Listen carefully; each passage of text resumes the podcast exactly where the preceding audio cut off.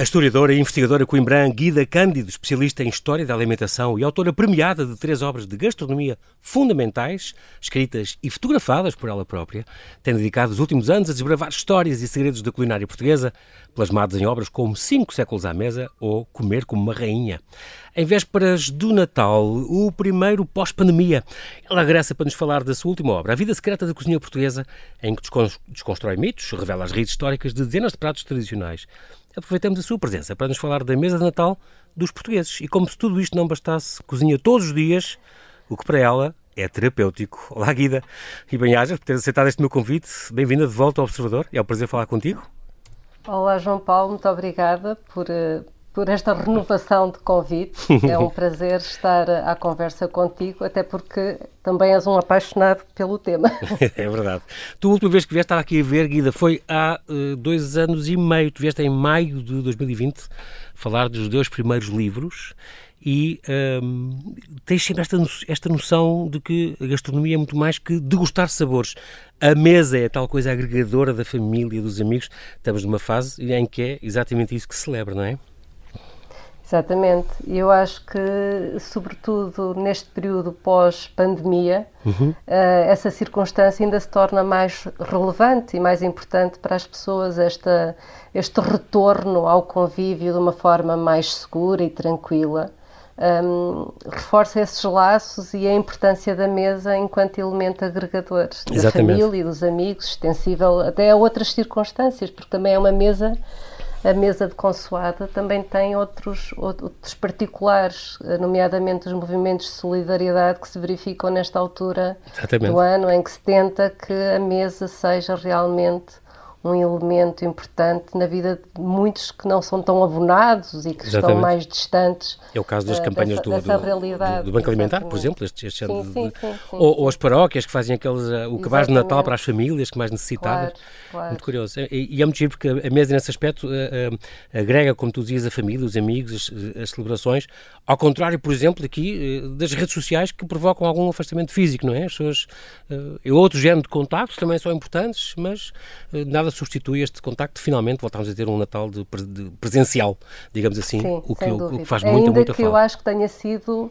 de alguma forma, também um elemento salvador na, na, nos períodos de pandemia. de pandemia. em que não nos podemos juntar, porque é, essa possibilidade de nos encontrarmos nos quadradinhos uhum. uh, acabou é por uh, uh, atenuar, Exatamente. Uh, suavizar forma, um bocadinho, essa separação. Esse, suavizar não? É, esse é, sofrimento claro que, sim, que, claro que, que, foi, que foi avassalador eh, para, para, para, todo o mundo, não é? Porque nós estamos a falar de uma circunstância particular do claro. nosso território, estamos a falar Exatamente, mundo, foi uma coisa que atingiu o mundo inteiro. E, claro. e, e eu às vezes penso que nós que, que somos tão bons a queixar-nos das coisas, Guida, esta questão, o, o, o, que seria, o que foi uma pandemia como, como a espanhola ou a gripe pneumónica e, há, há 100 anos, sem esta hipótese, as pessoas sequer se poderem telefonar e contactar e poder ver à distância, pelo Zoom, seja como for, mas sempre houve este contacto de poder ter cultura através das redes e, eh, e tudo, e na altura há 60 e tal anos não havia, houve isolamento total, as pessoas ficaram completamente retidas sem poder comunicar com mais ninguém, com os parentes amigos, é impressionante. É verdade, e, e sabes que curiosamente uh, foi uma circunstância também muito inusitada, digamos assim, durante uhum. a, a, pandemia, um, eu já tinha planos de estudar a, a pneumónica de ah. do, do, século sim, sim, sim. E, e, Os princípios do século fiz um pequeno estudo uh, foi 18 19 1918 19 exatamente e eu fiz um pequeno estudo sobre sobre uh, a imprensa local como é que como é que mostrou uh, essa essa pandemia, essa pandemia. Uhum. e de facto estamos a falar estamos a anos luz de, disso não é e temos Exato. muita dificuldade se calhar até em recuar e pensar como é que foi essa vivência uh, tão drástica e, e, e mortal e, e que perdeu um bocadinho de visibilidade por, eh, porque a imprensa estava dominada pelo grande conflito bélico da Grande Guerra. grande e, portanto, guerra, acabou por uh, anular um bocadinho o impacto que a, que a pandemia teve na vida das pessoas. Mas era de tal forma gritante que, a determinada altura, as mortes eram em tão grande número que os sinos que anunciavam a morte uh, faziam paragens para, para as pessoas não, não ficarem devastadas com, sim, com, com, porque com, afetava psicologicamente as pulsões, sim, não é? Sim, completamente, completamente. E, portanto, hoje, hoje vivemos, apesar de todo o drama, apesar de, das consequências nefastas que tivemos e que foi terrível, não é? Claro. Apesar de tudo, tivemos outras ferramentas, não só a nível uhum. da medicina, com os avanços Exatamente. que nos permitiram controlar de outra forma, Exatamente. mas também estas ferramentas tecnológicas que nos permitem estar perto eh, sem estarmos fisicamente, não é? Mas conseguirmos esse contacto que é, é absolutamente determinante para, para, o equilíbrio emocional de, das, das pessoas. No fundo há sempre... Há, há, claro que sim. para mim foi importante, para claro mim foi sim, importante. Claro que sim. E há sempre, no fundo, coisas para que também podemos agradecer, no fundo, dentro de toda a miséria, toda, toda a contenção claro. que houve, todo, todo, todo, o azar que tivemos, eh, todo o mundo, mas há sempre coisas que se revelaram e o, o melhor e o pior dos seres humanos eu acho que se revela nestas alturas de crise. Evidente. De, é? Evidente. Muito bem, tu és uma historiadora, tu neste momento estás em, em na Figueira da Foz, certo? Exatamente. Pronto, é onde tu moras. há 20 anos. Tu és historiadora de arte, tiveste, tiraste este mestrado em alimentação, fontes, cultura e sociedade. Esta tua tese de mestrado, Comer como uma Rainha, estudo de um livro da casa de Dona Catarina da Áustria. E depois o doutoramento que tu fizeste também, Patrimónios Alimentares, Culturas e Identidades. E a tese também tem a ver com Gil Vicente, o que não haveias de comer, fome e saciedade em Gil Vicente. És realmente uma grande investigadora desta, desta área. Um, entre os livros que nós já falámos, como a nossa mesa, O Coração, Cabeça e Estômago, que, que pela, pela, Câmara Municipal da Figueira da Foz, Cinco Séculos à Mesa, já vieste cá a falar disto, 50 Receitas com História, que é Dom Quixote editou, já tem fotografias tuas. Eu, eu tenho que fazer aqui este, este, E são livros premiados, como este Cinco Séculos, uh, foi, ganhou dois prémios, o Prémio Gourmand Award 2016 e o Portugal Cookbook Fair em 2017, na categoria do livro do ano. Os teus livros que, escritos por ti e uh, fotografados por ti, que é uma coisa extraordinária. E, uh, uh, Guida, parabéns porque fazes realmente o trabalho completo. Obrigada. E, e, é muito bom. Tu também coordenas estas oficinas de história da alimentação e ciclos de jantares de rainhas. Isto continua? Ou vai retomar? Exatamente. Uh, só uma pequena nota em relação Diz. ao doutoramento que não está concluído. Okay. Espero que 2023 És seja a conclusão, então. mas sou doutoranda. Uh, mas okay. tem sido um percurso uh, pacífico, digamos assim, uhum. portanto estou dentro do calendário Exatamente, e conto concluir em 2023 e espero Sim, que senhora. depois haja continuidade nos meus estudos. Mas relativamente aos ciclos de, que, que comentavas de Sim. jantares e de oficinas, Exatamente. claro que a pandemia veio Sim, quebrar claro. um bocadinho essa, essa, essa, essa dinâmica, não, não, não, não era possível. Uh, mas já retomei e felizmente uh, retomei num sítio absolutamente incontornável para este género de eventos uh, na atualidade, que é o Food Lab de Cascais, okay. coordenado pela Cláudia Mataloto, que faz o favor de ser minha amiga, além de ser uma excelente técnica. E, e, portanto, fiz em outubro uma viagem de cinco séculos à mesa no Food Lab com uma mesa de comensais apaixonados pelo tema Sim. e foi de facto interessantíssimo. Tenho previstos algumas situações para 2023, esperemos que agora que haja de facto condições para, para, para calendarizar sem sem receios, não é? Sem, uhum. sem estarmos sempre dependentes de que pode ser cancelada a qualquer altura, que foi pois. o que aconteceu uh, no período, uh, no início, quando ainda não tínhamos bem noção do que é que nos estava a acontecer, não é? E as oficinas é também o desejo de continuar, tem um caráter mais. Uh, digamos, não é pedagógico nesse sentido, mas não, não envolve tanto a, a festa, a não é? Sim, é, é, é, são oficinas que pretendem passar informação sobre determinadas temáticas, são variadas, pode ser sobre o primeiro livro de cozinha ou pode ser okay. uh, sobre outra, pode ser sobre comida tradicional portuguesa e as suas origens, e portanto uh, uma oficina em que além do conhecimento teórico que se passa, depois há uma parte prática em que eu demonstro duas ou três receitas que se escolhe e depois fazemos uma degustação. Ah, boa. E, e inclusivamente já fiz isso no Palácio Nacional da Ajuda, no, numa, num, num, dos eventos e, e noutras uhum. circunstâncias, com grupos. Tem que ser sempre com grupos relativamente pequenos, porque é para haver essa interação, Sim, das pessoas claro, poderem claro. comunicar. Mesmo os jantares, não interessa que seja para multidões. Claro, claro, um dos ciclos que fiz em, em Condeixa, na pousada de Condeixa, uhum. uh, eram para 50 pessoas e correram lindamente. Lindamente esgotaram todas as edições. Mas eu julgo que às vezes funciona melhor com um grupo mais pequeno, porque se pode de facto fazer tertúlia, pode-se podemos conversar mesmo de uma forma muito mais uh, fácil e, é. e, e, direta. É mais acessível, exatamente, exatamente. É mais acessível. E é muito interessante, eu acho que as pessoas gostam, acho que é um, é um produto, digamos assim, se, uhum. se podemos dizer, é um produto que tem, uh, é sedutor. É sedutor, sim, sim, porque claro. não é só, e como nós dizemos na história da alimentação, importa o que se come, com quem se come, onde, quando e porquê. O ambiente, e, tudo, e o jantar é? reúnem essas, essas Esses cinco ingredientes, digamos todas. assim. Exatamente, exatamente. Muito curioso. Oh, e, Guida, já agora, onde é que as pessoas podem consultar se quiserem saber quando é que há um jantar desses, para se poderem inscrever? Onde é que as pessoas, que, site é que as pessoas podem, podem ir ver para, para Sobretudo na, se na, nas minhas redes sociais. Portanto, em Guida Cândido mesmo, não é? Em Guida Cândido, essencialmente no, no Facebook e no okay. Instagram. Muito e depois as entidades receptoras também fazem a divulgação. O Food, o Food Lab Cascais fez a divulgação pelos uhum. órgãos de comunicação que eles, Próprios. que eles também têm. Portanto, mas eu faço sempre a, a, a atualização dessas, dessas atividades, porque obviamente interessa-me cativar o público e que o público saiba que, que isso está a acontecer ou que vai acontecer. Claro, claro, claro. Muito bem. Neste, neste dos cinco séculos à mesa, tu baseavas-te no, no, nos cinco mais antigos livros de cozinha conhecidos e publicados, um para cada século, a começar pelo livro de cozinha da Infanta Dona Maria, do século XVI, o mais antigo da cozinha nacional.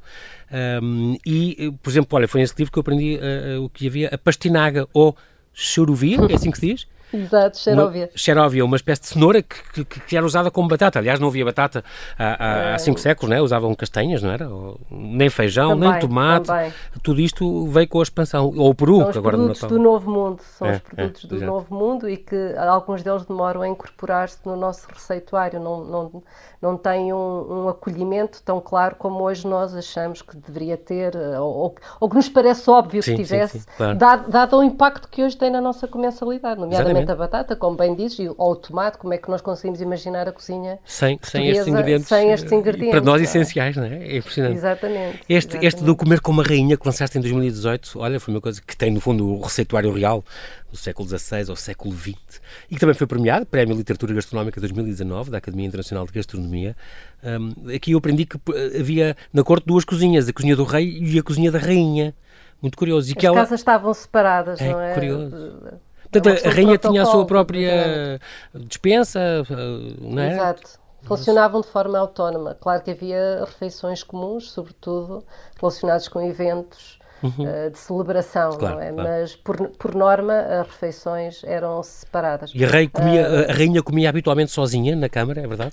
Uh, e mesmo o rei, portanto, okay. comiam às vezes com algumas damas de companhia, com os mais próximos, mas eram refeições essencialmente isolados. Depois tudo isso se alterou à medida que, que os séculos foram avançando e, e, claro. e, e temos depois já na Dona Maria Pia e Dom Luís já, já é uma dinâmica completamente diferente e as refeições são, são, são comuns. Falaste, falaste na Dona Maria Pia Dom Luís e eu lembro-me lembro que tirei do teu livro também que todos os dias à mesa havia canja de galinha. Eles, eles eram uns aficionados pela canja de galinha. Todos os dias, na Rainha Dona Maria Pia. O, Aliás, o que é um, Carlos também. Que é, que é, uma, que é uma, uma coisa que vem do, do, do, do indiano, não é? Da Índia, da Índia, sim. Do, a, primeira a palavra vem do, do sânscrito. Se faz, uh, ou que, que se conhece, pelo menos que se intui que, que seja uma criação desse, desse território está no colóquio das drogas e dos simples do Garcia Dorta. Garcia Dorta. Que engraçado. Dona Catarina... Que era com arroz, ao contrário do que nós hoje temos muito a tendência de, de preparar com massinhas, não é? Sim. Inicialmente era o arroz, até porque o arroz era um alimento terapêutico também, usado como como medicamento, digamos assim. E depois há a Dona Catarina da Áustria, a avó de Dom Sebastião, que, que se não me engano é, é a tua preferida. Aliás, escolheste, é escolheste para a tese de mestrado, não é? Exato a espanhola uh, Dona Catarina da Áustria, que tinha 15 cozinheiros ao serviço, nem mais. Uh, são, são outras realidades, não é? Sim, temos, temos mesmo dificuldade às vezes em pensar nisso, como tudo funcionava, mas tudo também era muito mais demorado e complexo sem as ferramentas que hoje temos, que nos ajudam a minimizar o tempo de, de permanência na cozinha para obter resultados eh, satisfatórios, não é? Eh, as coisas requeriam outra, outras dinâmicas e aí então estamos a falar de cozinha palaciana, que de facto não, não, se compadece com, com a simplicidade ou, ou, ou a frugalidade que, que era natural noutras mesas. E tu, e tu aliás, eh, estou-me a lembrar aqui também que há, dois ou três anos tiveste o chefe Hermínio Costa, fez aquele jantar, Exato. conferência no restaurante egoísta, no, no, estamos a falar do Casino da Povo do Varzim, aliás, eh, perto de ti, mais Foi ou menos. interessantíssimo Onde também. ele replicou as bodas da infanta Dona Isabel, oferecidas precisamente pela Dona Catarina. Impressionante. Uh, Uma experiência curiosa. Dona Maria. Dona Maria, Dona, Dona Maria. Ou seja, uh, o Egoísta, o restaurante do Casino da Pova, celebrou os seus 10 anos e, e organizaram uma série de 10 jantares-conferência uh, de celebrações. Não tinham que ser uh, mesa régias, por acaso, sim, sim. uma delas, pelo menos, foi de mesa régia e foi a Dona Catarina. E foi precisamente isso. Se nós temos o primeiro livro, não temos na nossa posse, infelizmente, mas o primeiro livro conhecido de cozinha portuguesa Uh, estava nas mãos dona, da infanta Dona Maria, que, que o levou uhum. consigo quando casou com o enxoval uh, para Parma. Uh, se esse receituário está associado a ela, e há outra documentação que, que mostra detalhes uhum. de, de, de, dos banquetes oferecidos por Dona, Dona Catarina à Infanta, uhum. é natural que se fa possa fazer este casamento, não é? Claro, Esta ligação claro, claro. Curioso. E, e, e mostrar uh, algumas de, das iguarias que, que, subiram à mesa e que se altura. eram bem. excêntricas em algumas situações. Guida, vamos agora falar exatamente, Guida, deste, deste livro que tu lançaste em 2000, há, portanto, há dois anos, em pleno primeiro surto pandémico, A Vida Secreta da Cozinha Portuguesa, uma edição da Dom Quixote, no fundo, para explicar como nasceram os pratos tradicionais portugueses, quais as suas origens, que segredos é que, é que escondem, como é que se registou pela primeira vez estas receitas. Devo dizer que, mais uma vez, é um livro teu premiado, uh, teve o Gourmand Award 2020, uh, tem prefácio do gastrónomo José Bento dos Santos, tem 50 receitas em 9 capítulos, muito curioso porque os capítulos são escolhidos cada um com, com um provérbio, desde do mar, do fiel amigo, do rio, do açougue, da matança, da capoeira, da caça, da horta, do grão e da farinha e do açúcar, claro. Acaba com as, as, as sobremesas. E no fundo temos aqui uh, eh, um, que maiores, no fundo falas do arroz doce, dos cabestos, dos ovos moles, dos pastéis de bacalhau, do cozido à portuguesa, que se calhar não é tão à portuguesa como isso. Uh, como é que, quais foram as maiores surpresas, Guida, que, que, que, descobriste com este livro? Duas ou três assim surpresas que disseste, uau, ao investigar isto que eu descobri, o quê? Olha, João Paulo, este livro surgiu muito desta necessidade, até de mim própria, ter noção uh, da origem de alguns pratos que nós hoje achamos que são incontornáveis na nossa cozinha. Não é? Uhum. Todos temos algumas predileções, mas a ninguém é estranho as ameijas à bulhão pato, ou os cabés, ou nunca ninguém uh, uh, deixou de ouvir falar de pataniscas, ou, ou da lampreia, enfim. Há, a caldeirada, a cabidela, o, exatamente. o arroz doce. Mesmo que não gostando, não é? Sabemos que fazem parte exatamente, exatamente. da nossa mesa, não sabemos é desde quando. Nós achamos, que, um nós achamos que desde sempre, não é? Uh, nós achamos que desde sempre, não é? E, e foi essa a demanda, tentar perceber qual foi o primeiro registro uhum. escrito, uhum. manuscrito ou, ou, ou, impresso, de algumas destas uh, receitas ditas tradicionais portuguesas. E essa busca levou-me até ao primeiro livro, como é óbvio, e perceber que em alguns casos uh, alterou-se a nomenclatura, o nome, ah. o nome não é exatamente o mesmo. Uhum. Noutros casos, a receita está muito semelhante ao que nos chegou. Noutros okay. casos está completamente diferente, ou muito diferente, ao ponto de não a identificarmos e, e de acharmos estranho e alguns ingredientes inusitados. Dou-te um exemplo, por exemplo, da alcatra dos Açores, que, que, hoje em dia quem come uma alcatra na terceira e se ler a receita que eu partilhei uh, no, no livro, fica um bocadinho transtornado porque acha que, que aquilo não, não, não é al, alcatra. Mas de facto, é. a receita que eu encontro, não estou a dizer que não se cozinhava antes e nem estou sequer a afirmar, não tenho a validade de afirmar que não foi escrita antes noutro registro que eu não tenha encontrado, é uhum, possível. Uhum, uhum. Eu fiz a, a pesquisa com tentei ser o mais rigorosa possível, Sim. enfim, escapam muitas coisas, claro, mas claro. Eh, sei lá, duas ou três curiosidades que posso partilhar contigo, eh, nomeadamente uh, as pataniscas de bacalhau, que é uma receita que da, desde há muito os investigadores de, dos patrimónios alimentares têm filiado ao livro do, do Visconde Vilarinho de São Romão. Eu, inclusivamente, quando estava a escrever o livro, já tinha feito essa referência e, portanto, já tinha transcrito a receita uhum. do Vilarinho. Uh, Estamos a falar de que século, Guida? De quando? De século XVIII, não é? XVIII. 18, 1700 e tal, sim. Tal como os cabestos, a caldeirada, e... tudo isto vem tirar vindo deste, destes 1700 Pronto. e tal, sim. Exato. E, e de repente uh, dou por mim uh, a ler eh, uma receita que está no, no, no, manuscrito do Arquivo Distrital de Braga, que foi pertença da, da Biblioteca de Tibães, uhum. e fala-me de um, de um de um bacalhau albardado. Fala-me de um ah. bacalhau albardado. O nome da receita é este. Mas depois tu lês a descrição e corresponde exatamente ah, à técnica da, da patanisca de, portanto, no fundo seria um bacalhau portanto, aldrabado, portanto a ideia é essa, é? Uh, Ou não? não? Tem, tem, o, tem, o, tem o polma, tem o bacalhau desfiado okay. uh, e é frito da mesma forma que nós hoje entendemos que é, que é a patanisca. Exatamente, exatamente. Portanto, uh, recuou-se Uh, porque o, este, este manuscrito que eu estou a falar uh, Isto é não tem uma século XVI, XVII, não é? Completamente, pronto, é, é, entre o XVI e o XVII não está absolutamente determinada a data, embora a investigadora Anabela uh, Leal de Barros, o Fili, talvez mais para o século XVI do que este, XVII, embora não, Este não livro é a arte de cozinha ou método de fazer guisados do Mosteiro Tibães, é este livro? Uh, exatamente. Ou é um deles? Não, é esse, é esse mesmo. Onde tu, é aliás, te encontras já com, do século XVII, portanto, 1600 e tal, a, a, receita do arroz doce, que é curioso. Vem o, aí também. O arroz doce, que também tem, tem, essa, tem outra curiosidade, não é? Nós pensamos sempre no arroz doce. Uh, mais para o sul com as gemas de ovos, mais uhum. para o norte branquinho uhum. e, uh, e na verdade esta receita no, do, do, desse manuscrito indicava que ele se podia preparar com bebida vegetal de amêndoas, não é? Portanto, Olha, isso é o que se usa hoje. do leite animal. Exato. E, e, não é? Uh, gosto muito sempre de pegar nesta receita por isso, por nós acharmos que as bebidas vegetais são uma coisa é, de, é. do século XX.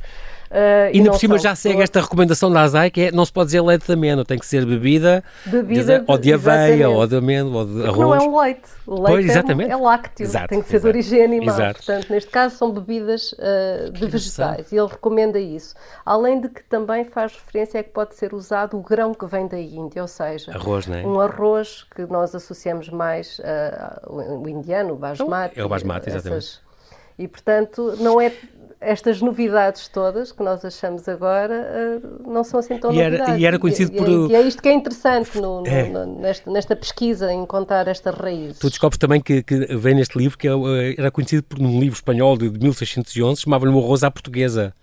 Exatamente. Não é? O arroz doce. A, a receita do arroz doce que vem nesse livro espanhol, de 1611, diz mesmo no título, arroz à portuguesa, ou seja... Muito curioso. De alguma forma, valida que nós já cozinhávamos uh, uh, o, o, arroz doce uh, dessa forma, não é? Portanto, já nessa, nessa altura. Este, eu também Portanto, aí, do... assim, aí podemos dizer que, que, temos muita tradição de arroz doce. Exatamente. Esta, e o pastel nata também, estou, encontrei esta receita a mais antiga em 1729. Uh, é, e voltamos a outro esse, convento, é neste da, caso o convento de Santa Clara. Esse é de, está associado ao convento de, de, de, Santa Clara de Évora, de, okay. um manuscrito da Sra. Maria Leocádia do Monte do Carmo. Uh, e portanto, uh, porque há algumas confusões, sabes? Uh, mesmo tenho encontrado em algumas publicações a dizer ah, os primeiros pastéis de nata vêm no livro de cozinha da Infanta Dona Maria. E não é um facto. Os é pastéis é que vêm no livro da Infanta são pastéis de leite, não são de, okay. de nata, e a, e a, massa usada também não se assemelha a esta massa folhada que nós Sim, hoje sabemos habituados. que está claro, mais. Claro. E, portanto, há, há diferenças. Agora, claro. podemos dizer, ah, talvez uns antepassados, sim, sim, sim. que eram em forminhas, ah, sim, pronto, mas Não, não são, não. Estes, estes eventualmente serão, de facto, os mais antigos. Gosto desse teu espírito de, de, o que é verdade, é verdade, não vamos fazer confusões, nem, nem vou querer abranger tudo, para dizer que são os Nem vamos não. ser taxativos, não é? Não podemos fazer exatamente. afirmações que não venham a ser, a, aliás... Claro, rebatidas por uma nova fonte que tu encontras, completamente, claro. Completamente, então ser patanisca foi é precisamente é isso que aconteceu, não é? Perceber que afinal eh, ainda há uma coisa que não se chamava patanisca, até porque o termo patanisca é relativamente recente, recente mesmo o que estava afiliado ao Visconde Vilarinho era bolinhos de bacalhau, ele não lhe ah, chamava patanisca. E como chamam no Porto aos pastéis de bacalhau, uh, mas, mas, mas aí estamos a falar mesmo dos bolinhos, sim, sim, leva sim. batata. A diferença entre a patanisca e o, e o, o pastel de bacalhau ou o bolinho de bacalhau tem muito a ver com isso, com esse ingrediente que faz toda a diferença. Uh, não deixa de ser curioso que o o, Visconde Vilarinho tem a patanisca, portanto tem um, um bolinho de bacalhau sem batata e a mãe foi uma das grandes uh, incentivadoras de, do cultivo da batata em Trás-os-Montes. Foi, uma, foi inclusivamente recebeu uma medalha da Academia das ah, Ciências ah, por causa dessa, uh, dessa ação de divulgação desse tubérculo. E tu falas que os pastéis de bacalhau no início do século XIX eram feitos com queijo. Pronto, ah, isso é mais, mais outro, outro mito e outra questão que, que eu achei interessante discutir ou trazer uhum, à discussão, uhum. porque houve alguns movimentos muito contestatários de uma casa comercial em Lisboa há, há alguns anos uhum. que lançou uns pastéis com, de bacalhau com queijo. A verdade é que já existiam pastéis de bacalhau que incorporavam queijo no, no século XIX. e, portanto, não, não é tão... Novidade como isso. Eh, não é tão novidade quanto isso. O João Sim. da Mata já tinha isso no seu livro de 1876. E, portanto, é o que eu estou a tentar dizer. Acho que não podemos ser demasiado taxativos sim, nas afirmações sim. e ficarmos... E ficarmos ofendidos. Não, Gosto, não há espaço para, esta, para, para nos sentirmos ofendidos. Exatamente. Porque a cozinha é dinâmica e evolutiva. Claro, claro. Ela não fica estagnada, ela não, não, não tem essa. Eh, não é como uma obra de arte uh, que ficou fica, ali plasmada para é, sempre. Exatamente, plasmada para exatamente, sempre. Ela, ela evolui, ela, claro ela tem essa. é orgânica, digamos Vou, assim. Quero passar nestes minutos finais para, o Porta Natal, antes disso dizer que este, que este livro é, é, muito curioso. Eu recomendo vivamente este A Vida Secreta da Cozinha Portuguesa, uma edição da Dom Quixote, cedida há dois anos, da Guida Cândido. Não perca, vai aprender outras coisas também sobre a caldeirada, sobre a marmelada que já havia no século XVI, portanto tem 500 anos. Uh, as tripas à moda do Porto tem uma receita em 1715 que a Guida descobriu também. O, o cozinheiro Dom José, Dona Maria I já fazia pão de ló. Uh, o cozido à portuguesa, que não é tão uma tradição tão nacional e tão portuguesa como isso, porque já havia pela Europa há séculos.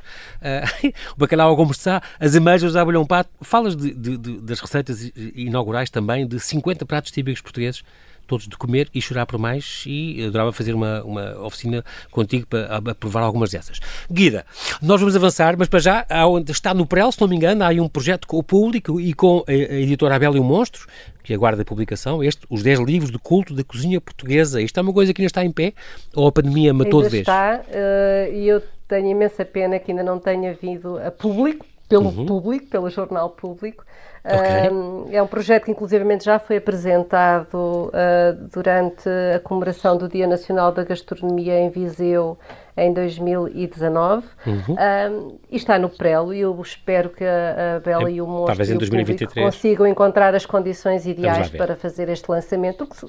Sabes, a questão dos jornais, a venda ao público em quiosque também sofreu algumas alterações com a pandemia. As pessoas habituaram-se claro. um bocadinho a ler o jornal uh, no, digit, digitalmente, não é? E isso uhum. também comprometeu estas vendas claro, claro. De, de, de livros associados aos jornais. Mas eu espero que 2023 2023 seja o ano de vir a público esse projeto e que vai trazer a, eh, a todos a possibilidade de adquirir 10 livros de culto da cozinha portuguesa desde o século XVI ao século XX e que me parecem um marco muito importante para definir a nossa gastronomia, a nossa culinária. E tem o teu selo de qualidade, que para nós é garantia suficiente.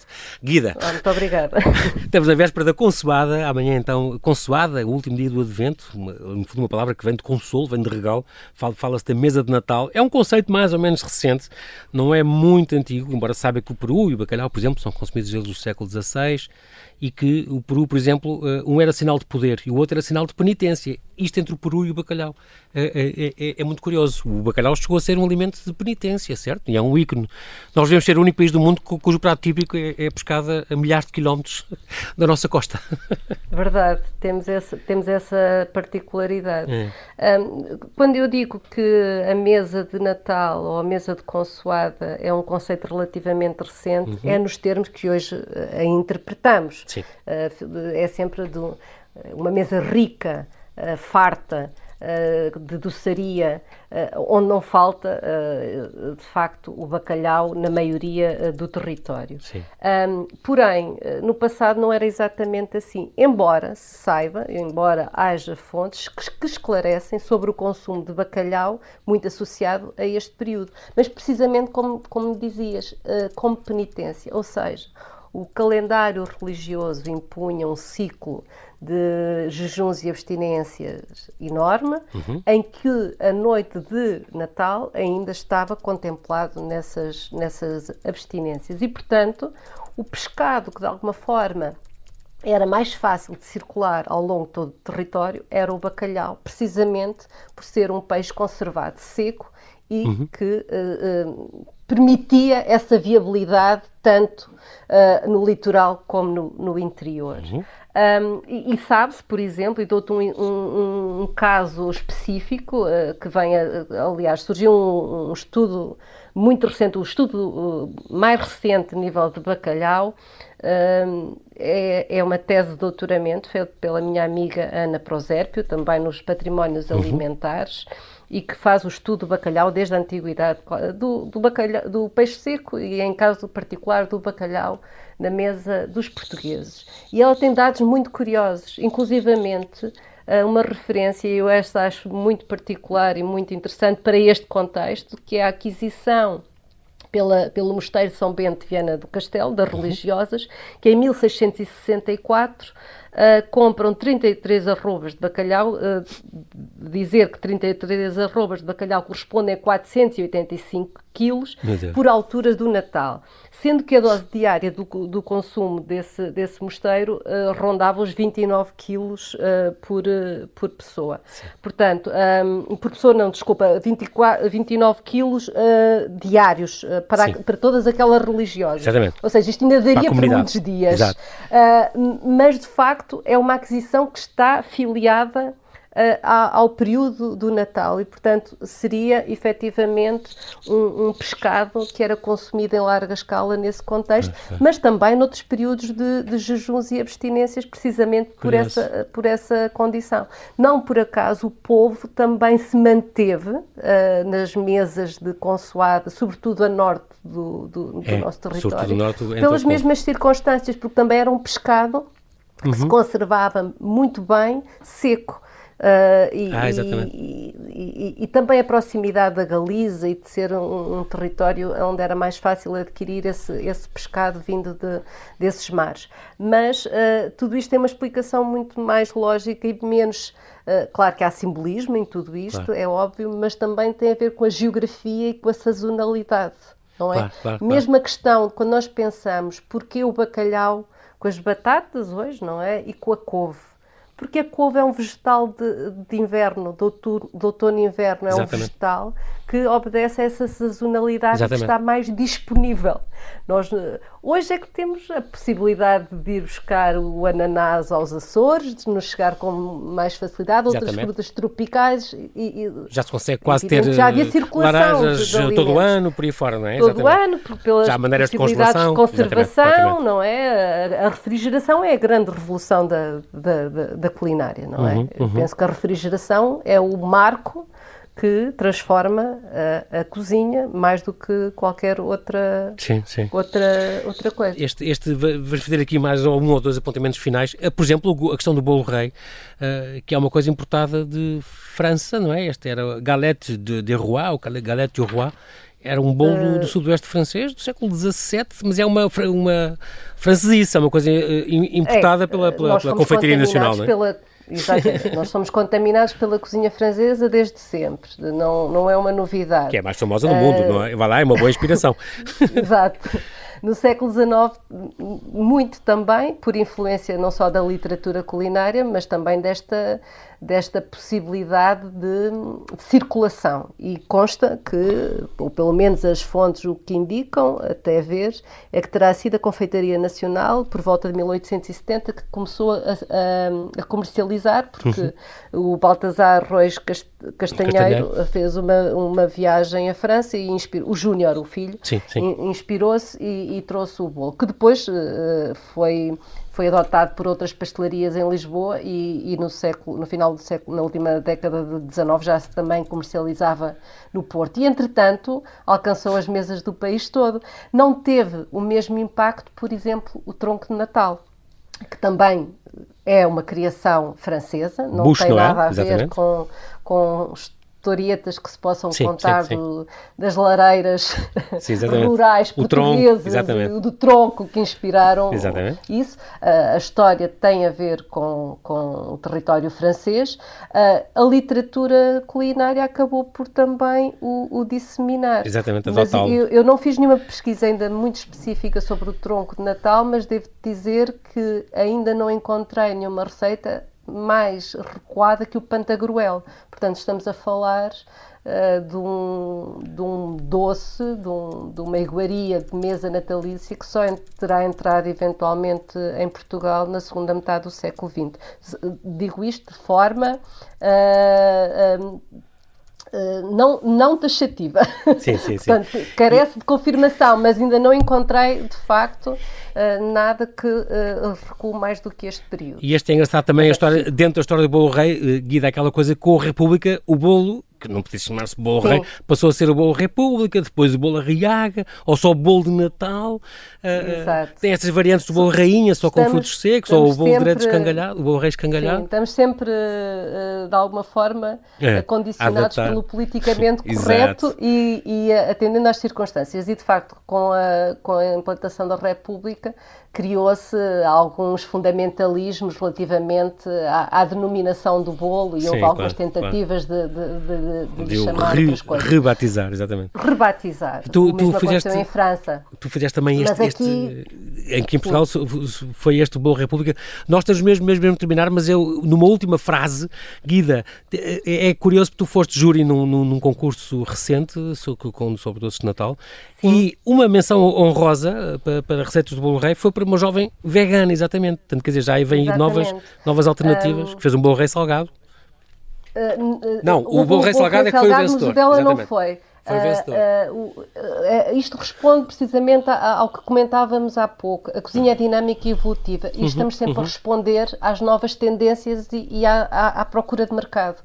E hoje em dia é, é, é uma, há uma faixa significativa de consumidores que optam por dietas vegetarianas e veganas. Exato. E neste concurso, sem premeditarmos nada, não, uhum. ninguém, no júri ninguém sabia o que é que a concurso. Exatamente. Porque, um, foi um concurso em que concorreu o bolo. Uh, houve duas categorias, portanto, o bolo rei tradicional Sim. e depois deu-se a possibilidade de, de também estes. Uh, estas novidades? Este, estas novidades de um produto inovador que possa ir à mesa de Natal e que tenha alguma ligação emocional, simbólica, o que quer que seja. E, e, uh, e então Espalhas, uh, uh, que tem um estabelecimento de comida vegetariana e vegana, apresentou um bolo, um semifrio feito com abóbora, que não podia uhum. ser um ingrediente mais, mais relacionado com a mesa de Natal um, e sem uh, uh, outros, outros uh, ingredientes que estão fora típicos. da dieta do, dos, dos, veganos. Exato. Mas que correspondeu, correspondeu a essa, essa isso, procura de um produto que responde a outro mercado. Curioso. E eu achei muito, muito interessante e acho que a menção honrosa uh, uh, é justíssima porque define de facto as novas tendências e sem sermos uh, fundamentalistas. Muito bem.